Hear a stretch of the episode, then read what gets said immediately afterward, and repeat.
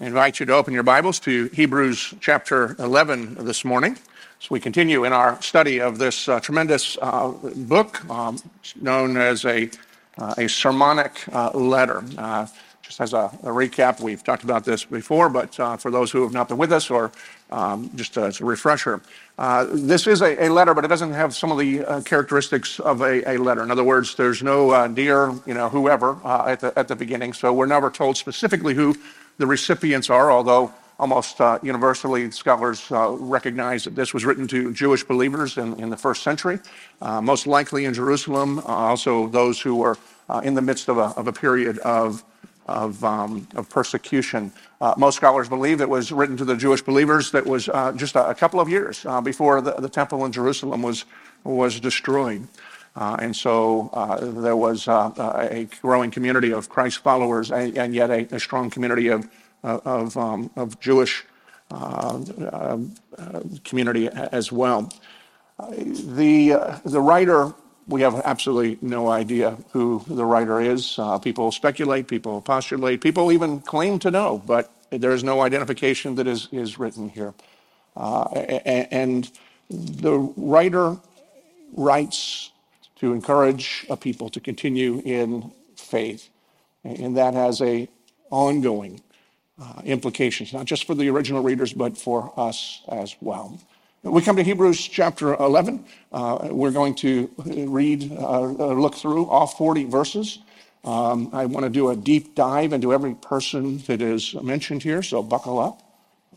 I'm just, kid- I'm just kidding. Um, some people are sweating already.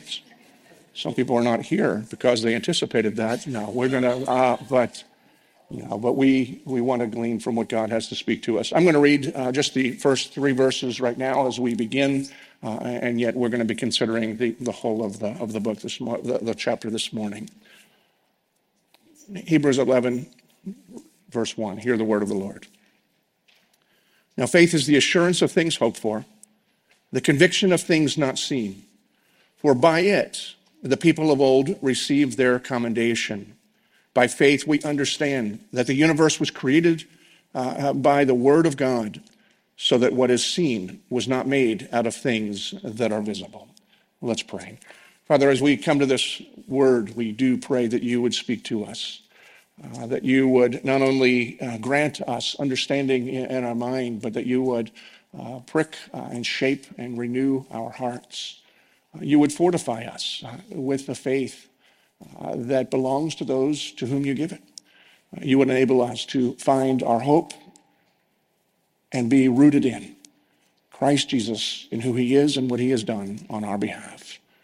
Lord, strengthen us and renew us, we pray, both for our joy and for your glory. We pray this and all things in Christ, in whom we live and breathe and have our being. Amen. It's easy to believe when things are going well, when things seem to be going our way. But it's a little more difficult in the midst of challenges. and yet, it's in the midst of challenges that we need to rest on our faith. It's also in the midst of difficulties and challenges that most of us find out what it is that we actually believe, at least at that given moment. Maybe not uh, intellectually only, but what we are functionally believing in. Because as we leave, there's a stress, there's a pressure. And many times, depending on the intensity, we find ourselves wanting. We find ourselves saying, I believe, and, and at the same time, we're wondering, why is that belief not seem to be enough? And, and it's to that kind of situation that the writer of Hebrews is writing to people who were experiencing persecution, people who were tempted to fall away, people who were in the midst of a community seeing others who were falling away from the faith in order to uh, depressurize or, or lower the intensity of the persecution and the oppression they were experiencing. And so the writer of Hebrews is writing to them and saying, it's important that we understand not only what faith is, but, uh, but where we are in relation to our faith. And so this morning, as we consider Hebrews chapter 11, a chapter in the Bible that is often referred to as the great faith chapter, a number of commentators have noted that what 1 Corinthians 13 is to love, Hebrews 11 is to faith. In other words, they're often read. There's a place to, to turn to in order to kind of get our, our definition and get our bearing and understanding um, what it means. And so Hebrews chapter 11 teaches us a, a lot about faith. And as I already mentioned, it's, it's a long chapter. There's 40 verses. In, in my library, I have a, a book by Puritan Thomas Manton with 65 chapters, which come from the messages 65 messages that he did on this chapter alone. Uh, but we're not going to get into that kind of depth uh, this morning. Uh, what I want to do is more of a, of a flyby. And the reason for that is, as the, uh, the, the, note, the introduction to this chapter for the, in the Gospel Transformation Bible says, is this, is we sometimes do not see the forest because we are intently looking at the trees. So it is with this, this great faith chapter. It's easy to get lost in the details and miss the big picture. And so that's why I want to do kind of the flyby or the flyover, the kind of the idea of people that live on one coast or go to the other. They just kind of fly over uh, certain territories. Now, if you're flying low enough, you're able to see significant landmarks and to know where you are. That's what I hope to, to do this morning. But you don't see the details. But my hope is that by doing this flyover, by looking at, at the forest this morning, that you will gain enough, gain insights that will benefit you as you read through this verse by verse uh, on your own. I've also had thoughts and just at least preliminary, we've, we've considered coming back to this chapter next summer and maybe making this our summer series. And at that point, we'll delve in and dig into the people that we find mentioned here. Uh, but this morning, we, we want to see what Hebrews chapter 11 teaches us in, in the broad strokes. And as we look at Hebrews chapter 11, there, there's a simple, a very simple uh, message that permeates this, this chapter from verses 1 through 40. And it is that we are called and we are empowered to live by faith in God's grace and in God's promise and in God's provision. You see this chapter over and over and over again. The, the, sentences or the ideas begin with by faith, and then he makes a and gives an example uh, to us of what faith is and what faith looks like. And then the author, as he writes, he gives us a, a number. He really seems to personify faith. He doesn't just define it and then talk about it in, you know, detached academic ways. He, he gives an example of where faith is necessary, and then he gives an example from history of somebody who exemplifies, who demonstrates what that faith looks like. So, as we do this overview this morning, I want to do so in, two parts. We're going to look at it first as faith defined, and then second, we're going to look at faith displayed. So, let's begin with faith defined. It's important that we understand what faith is and, why it's important and its significance to our lives. The Bible teaches us that we are saved. We are reconciled to God, that we are declared righteous, we are justified, that that happens by God's grace through faith and through faith alone. In our Reformed tradition, we cling to that and we emphasize that, and we even have significant bullet points that we uh, communicate uh, to people in order that we would remember that salvation begins with God and is accomplished by God, and we are the beneficiaries of what God has done. And we teach that just the justification or that our salvation uh, comes by grace alone, through faith alone, in Christ alone, for the glory of God alone. And we understand this because we are taught by Scripture alone. Those of you who are familiar with the Reformed tradition, we, know, we call these the, the solas of the Reformation, meaning these things, the word sola from, uh, from Latin meaning alone. There's just this series of things that it just emphasizes what God has done and what God is doing and is calling us to believe in order that we might experience what God has promised. But what we need to recognize too is that faith itself is not the substance. And that's important for us to, to note because there are some as they, they teach, and a lot of the people on, on TV and the TV preachers, uh, it's, it's about faith, faith, faith, but their definition of faith, they, they, they change the nature of, of what faith is, at least as the scripture's teaching. And, and they, they kind of have faith in faith. And, but faith is not the substance. itself. The writer of Hebrews speaks of it as, as, as a substance because it's the tangible thing, it's the very thing. It's not that there is no substance to faith, but faith actually enables us to appropriate something else. So, in other words, we're saved by God's grace through faith. That's the, the means by which we get the faith. I, I illustrate it this way so that we understand. If, if our salvation was a smoothie, faith is a straw. It's the way that we are able to drink in, it's the way that we are able to gulp the grace that God gives to us that saves us, that reconciles us to Him, and to enable us to, to live in relationship with God and in relationship with one another. So it's not that there is nothing to it, that it doesn't really exist or it's just a concept. Faith is not just a concept, there is a substance to it, but we are not saved by the faith itself. We are saved by the substance of what faith gives us, and that is the person of Jesus Christ, God's provisions, God's promise. And it's important that we under, understand that because faith always points us away from ourselves to God and to what God has done and what God has promised. The writer of Hebrews says, look, faith in verse 1 faith is the assurance of things hoped for, the conviction of things not seen. In other words, faith tells us that even though we may not be feeling something, that doesn't mean it's not reality. Even if we are not presently experiencing something, at least that we are able to, to uh, the way that we're able to tangibly measure, doesn't mean God's promises are untrue. We believe based upon what God has promised and what God has, has done. And the faith itself is the assurance that we have. Are we believing? In other words, are you using the straw? That's the way that you're able to get what it is. It is conviction. It is uh, uh, the, um, the, the assurance of things that we cannot measure in a tangible way. But sometimes it's important that we understand there is a difference, there's a distinction, even though there's a relationship between faith and belief. If I give it to you as a concept, I would put it, uh, put it this way. While all genuine faith involves belief, not all belief necessarily equates to faith. And that sometimes is confusing, and, and especially sometimes even in the way that the Bible is using the two words that are interchangeable, because faith, which is what we need in order to be able to experience God's grace, in order to be renewed, to be transformed, to be encouraged, to be empowered, is not the same thing as saying, yeah, I believe this, and look down a, menu of things, and I, I believe, I believe, I believe, I believe, as if those are the positions that we have.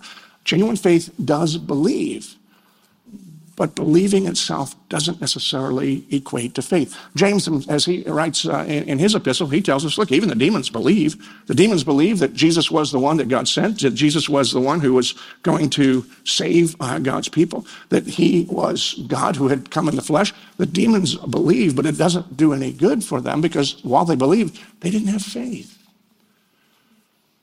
And so, what's the question then is, well, then what is faith? The best way I, I, know to illustrate it is in this way. There's uh, through, through a story from history. I don't know how many of you know the name uh, Charles Blondin. It certainly was not a household name, but Charles Blondin was a French tightrope uh, walker and an acrobat in the late 19th uh, century. He was the first man ever to cross the Niagara Gorge on a tightrope. He did that first in, in 1859 and then subsequently many, many times uh, afterwards. And he did a, number of things when he would cross uh, that in order to draw a crowd. He, he did it rather theatrically. I would think just walking itself would be quite frightening, but as he, he did it, and I guess, you know, to keep it interesting, he would perform a, a number of theatrical or, or um, acrobatic acts as he would go across he would uh, walk a, across uh, the, the gorge with, um, you know, one time he did it blindfolded. He, he, did it on stilts. There was one time he took a chair and out in the middle of the gorge, he stood on the chair with one leg of the chair on the rope and he balanced and stood on that and then completed his walk. Another time he went out, he went out into the middle of there, sat down on the rope and ate an omelet. made the completion of, the, of his drop and he, and he came back. And so he, he would do these things. He would draw a crowd, and I guess that's where the money came, or at least the, the notoriety. And so he'd done it many times. And as the story goes, uh, there was one time after he had made this trip many, many times, and, and uh, people were told, uh, Blondin's here, he's going to make his trip across the, the gorge again. And the crowds came out, and Blondin turned to them, and uh, he, he looked at the, at the gorge, and he looked at the rope, and he asked everybody there, he said, How many of you believe that I can make it across this? And the crowd just roared their affirmation, you know, applauding and cheering, looking forward to seeing him going across. And he said, How many people believe I can go across and carrying a wheelbarrow? And they all applauded because he'd done that before. He'd gone before. Sometimes he carried different objects. He's carried a load of rocks across so that it was heavy, and he would go across there. And they'd seen, they, they knew, How many of you believe that I, I can make it across with a wheelbarrow? And they said, they, they believed that. And he said, How many of you believe that I could carry a man across? And every one of them said, Absolutely. We're excited. They wanted to see it. They're looking around. And he said, Then who will volunteer? Silence. Until one man named Harry Colcord, who happened to be Blondin's manager, a man who knew him best, he stepped forward and Blondin carried him across and brought him back. You see, the crowd believed. They had reason to believe. They'd seen it, they'd heard about it, they recognized it, but only Colcord had faith. He was willing to rest and trust in the abilities of Charles Blondin. There's a difference between faith and belief, they are related. And the writer of Hebrews is calling us not only to believe, but for a belief that leads us to rest in what Jesus has done and to rest in Jesus regardless of the circumstances that we face in our life. He's calling us to a life that is lived by and is shaped by and is comforted by faith. Not blind faith, which just says, okay, I believe, therefore this is going to happen but faith in the substance of God's promise, the substance of God's provision of Jesus Christ, and every promise that God has made that is ours by believing, by having faith, by resting in Christ Himself. And the writer of Hebrews says this is, this is faith. This is the way that we're to live. And he's writing with people who are experiencing significant challenges, difficulties, hardships in, in their life people who are experiencing things that would make them rethink and ask themselves the question what do I really believe? What am I really trusting in? But through them, he's also asking us that same question, or he's challenging us to ask this question In what is my faith? And the, all of this letter is pointing us back to the reasons that we ought to, and the reasons that we are able to have faith, rest, trust in Jesus Christ, and, and see how that will impact every aspect of our life and every relationship that we have. The writer of Hebrews then says that there's, there's some things that, that go, go along with that. And, and even in these first verses, he says in verse 2, it's by, by faith. He says by it, but by faith, the, the people of old received their commendation. And that's an important thing for us to know. While many commentators have noted that this chapter is called the Great Faith chapter, many of you who are Bible students also know that this chapter is also often referred to as the Faith Hall of Fame. When you think of Hall of Fames, you may think of, you know, Cooperstown, New York for the Baseball Hall of Fame, or Canton, Ohio, the Pro Football Hall of Fame, Cleveland, Ohio for the Rock and Roll Hall of Fame. What those towns are for their respective uh, sports or, or art Hebrews 11 is considered to be for God's covenant people.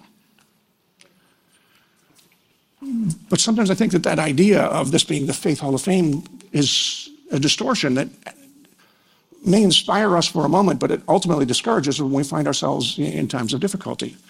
Because we think about Hall of Fame and who gets into the Hall of Fame? Well, those who are considered to be the greatest at whatever it is that they do. The greatest in rock and roll history or the greatest in baseball history. And, you know, I know there's debates should Pete Rose be in the Hall of Fame and all those other things, who doesn't get in. And actually, the whole Pete Rose debate would be a better discussion for, for those of you who don't know, Pete Rose was a tremendous baseball player who was also not such a tremendous individual. Not sure, um, then was, he was a manager. He was caught betting on baseball, banned from you know, everything else. So, you know, they got this guy who was great at what he was doing, and at the same time, not a particularly great person. That's actually the kind of person that we need to consider when we think of the Hall of Fame. Because when we look at this roster of people uh, that we have here listed in Hebrews chapter 11, it's very easy to stand in all of them and consider the tremendous things that they did by faith. And many of them are, are listed here uh, the, the points to them. But we, we lose sight of the reality that every one of these people was significantly flawed. And some of them had some major, major failures. By our standards of Hall of Fame, we would probably keep them out of the Hall of Fame. One of the things that we need to see in this chapter is that these people were all sinners who were in need of God's grace. They received the grace not because of their superior moral character, but because they believed in God's promise of Jesus Christ. And that belief shaped what they did. And as the writer here says in, in verse 3, and they were all commended, not because of their achievement, but because their faith, the belief that they rested in. And when we look at it that way, we, we can recognize that when we fail, when we struggle, when we are hurting, when we even are doubting, it's not about our accomplishment. It's about where do we turn? Where are we trusting? Are we trusting God to be true to himself and true to his promises? So the writer of Hebrews saying, look, faith, they rested, they were commended because of their faith. And he says in verse 6, it's something else that's significant for us to remember too, is without faith, it's impossible to please God.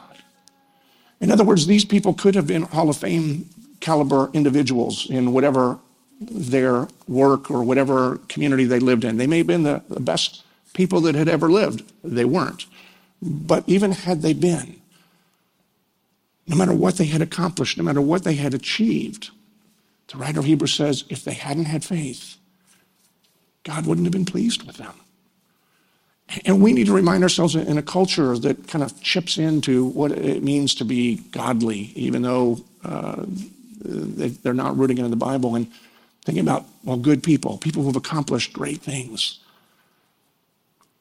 And assuming that there's a place in heaven. I remember several years ago when a number of soldiers had been killed in uh, an American war. Uh, the sitting president at the time uh, met the planes in Dover where the, uh, the deceased uh, are, are, are brought back into American soil. In the speech that he gave, he said, We know there's a place in heaven for them because of the nobility of the cause for which they gave their lives. And I don't want in any way to denigrate the, the, that, and, and, certainly, as anyone who's an American is, is beneficial for those who have given their lives. But to declare that someone has found a place in heaven because of that accomplishment or because of what they have done is totally contrary to what the scripture says. The scripture says that while what they may have done is impressive and may have been important and may have benefited many people, if they did it and didn't have faith, then God's not pleased. And then we remember that these people that are listed in this Hall of Fame with their significant failures, they are commended, they are received because they had faith. When we fail, when we feel that we just don't measure up, we can be encouraged. Because it is by faith, it is with faith that God is pleased. And so it's important that we understand what faith defined, but we also need to recognize faith displayed. Perhaps the best way I can illustrate what the writer of Hebrews is trying to say here is with uh, there's a there's there's a virtual game that many of you have probably seen, maybe have participated in. It's called the uh, the the, uh, the, the Tell Me Challenge.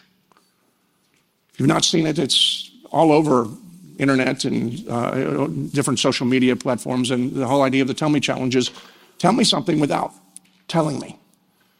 And so it may be, you know, tell me you live in Williamsburg without telling me this is, that's where you live. And so you might see somebody put on a three point hat. Tell me that you are the last child in a big family. And then somebody might kind of pull out a family photo album and there's only two pictures of that particular kid, you know, while there's a whole bunch of every other person. And the whole point is to tell me something, not using words, but tell, tell us something and, and to illustrate that. And the writer of Hebrews is essentially saying the same thing. The Apostle John puts it in, in a, a, more succinct way than, uh, than 40 verses.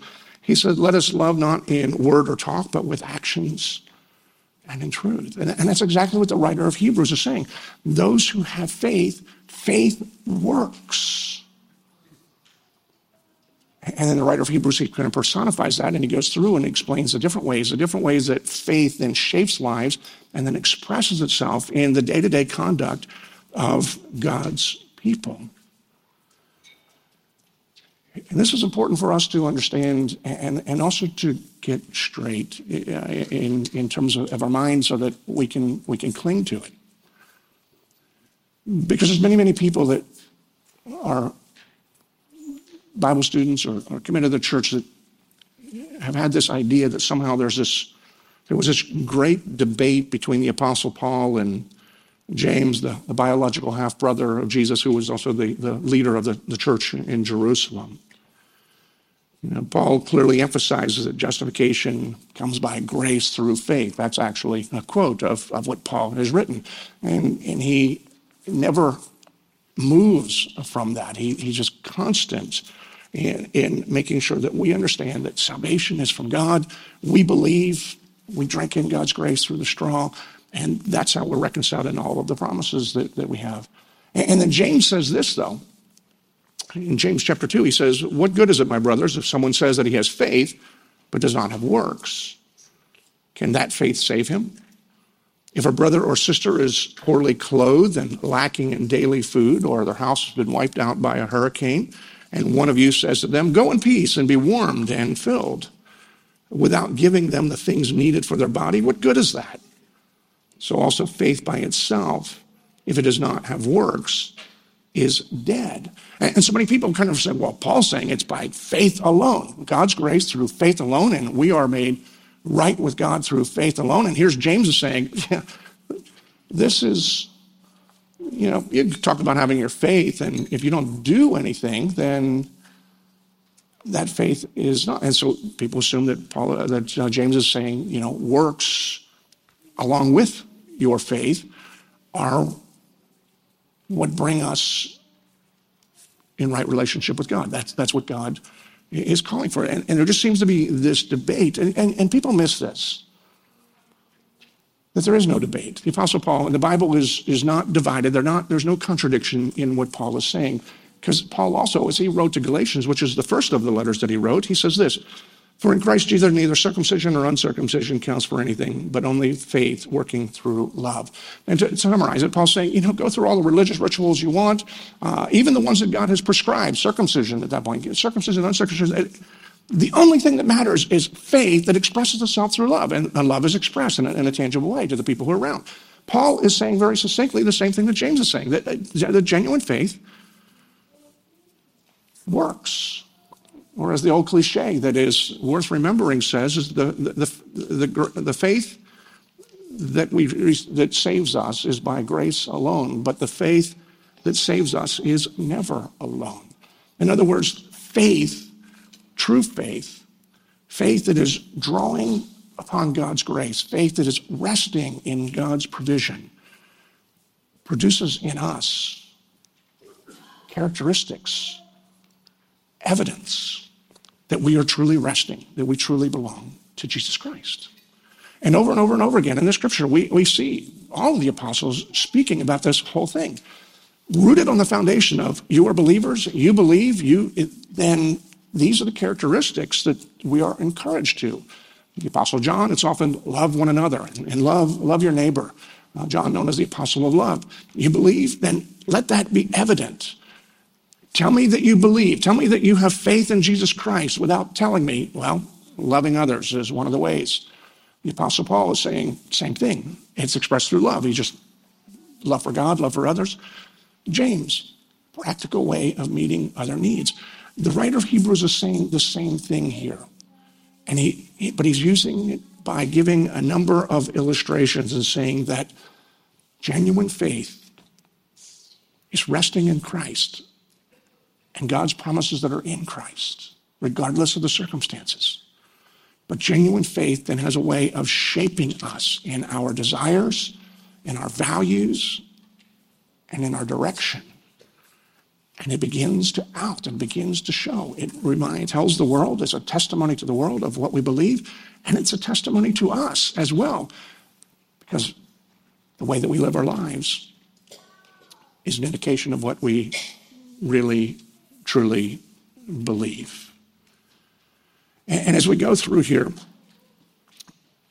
we see the evidence of that. And so I want to do something a little bit different before I wrap up this morning. Rather than reading the passage at the beginning, I want to read it now that you've had these lenses by which to look at this passage through. I just want to read through. I, I, you know, I, I don't plan on stopping and commenting. I may comment a little bit, but just listen to what the argument, listen to the encouragement that the writer of Hebrews gives to the original readers as to us as well. And I'm going to just read through all 40 verses. Now, faith is the assurance of things hoped for, the conviction of things not seen. For by it the people of old received their commendation.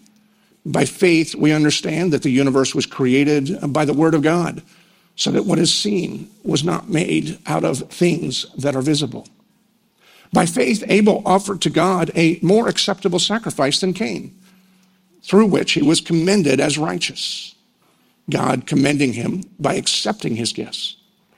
And through his faith, though he died, he still speaks. By faith, Enoch was taken up so that he should not see death. And he was not found because God had taken him.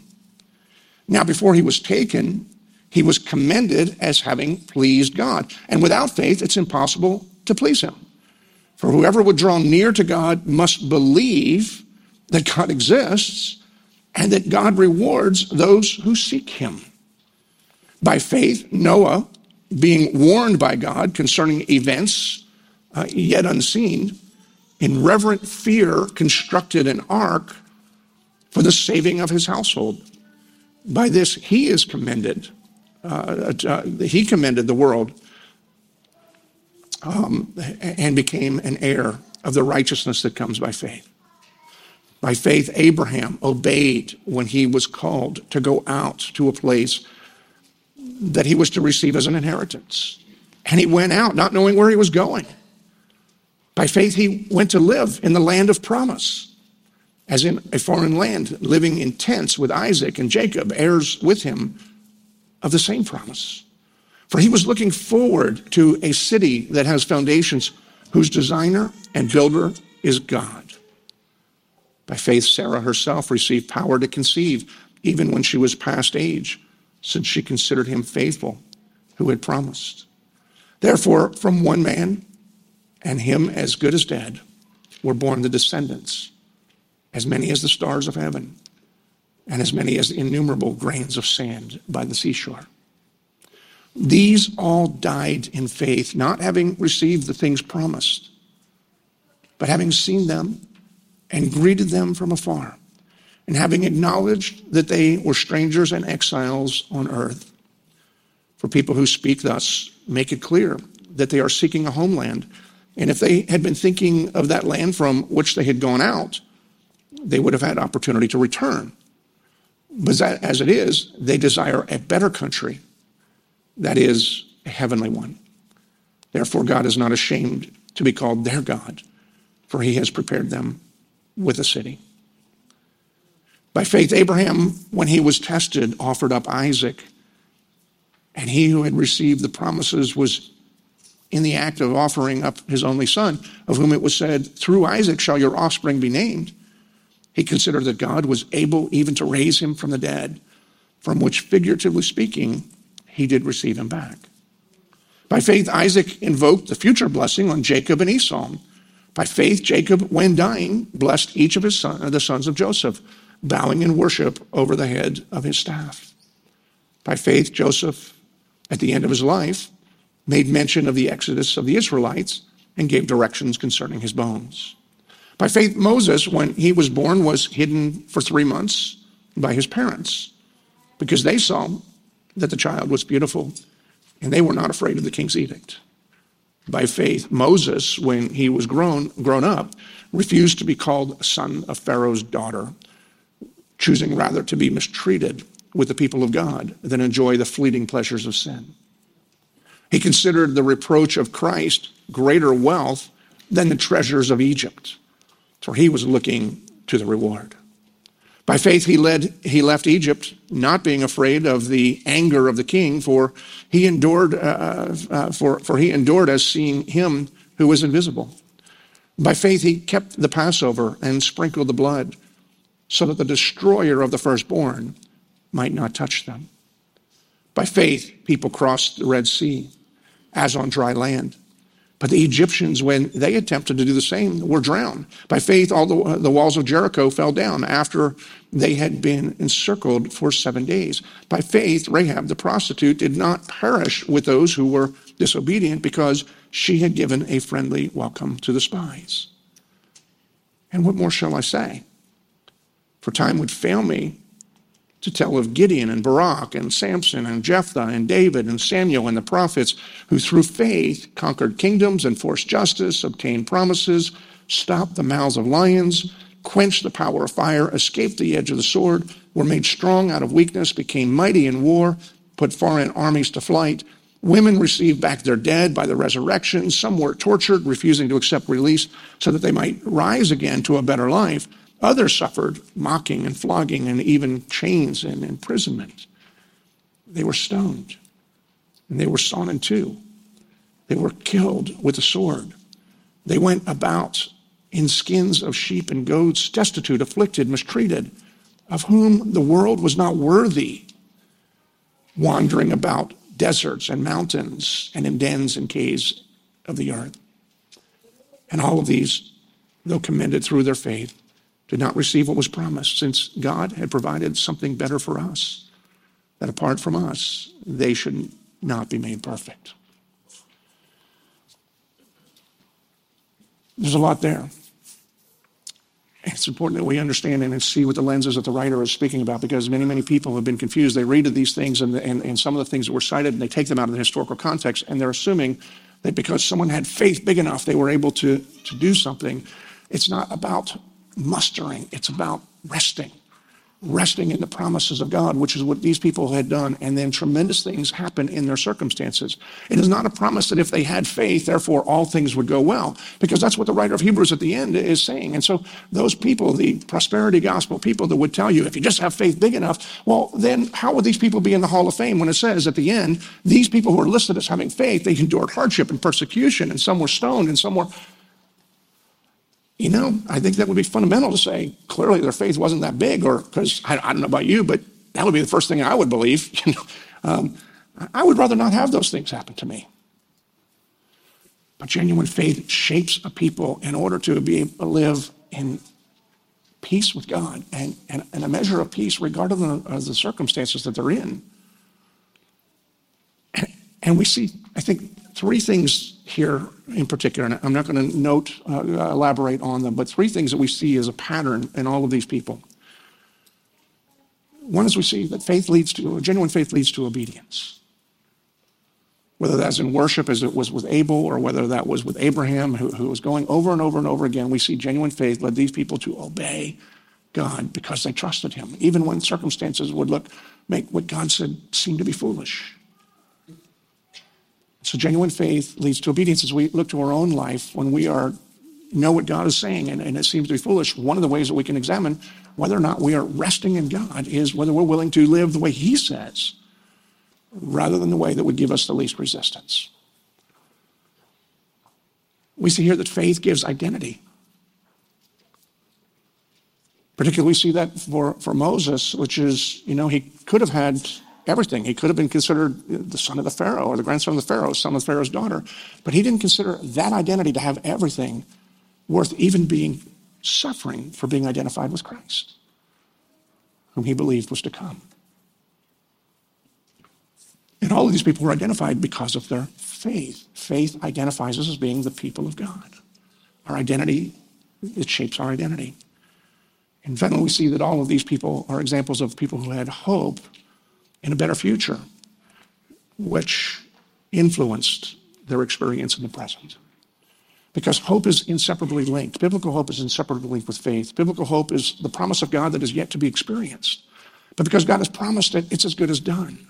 And so, hope, biblically speaking, is faith focused forward. Faith is believing in what God has done and God has provided and what God has promised.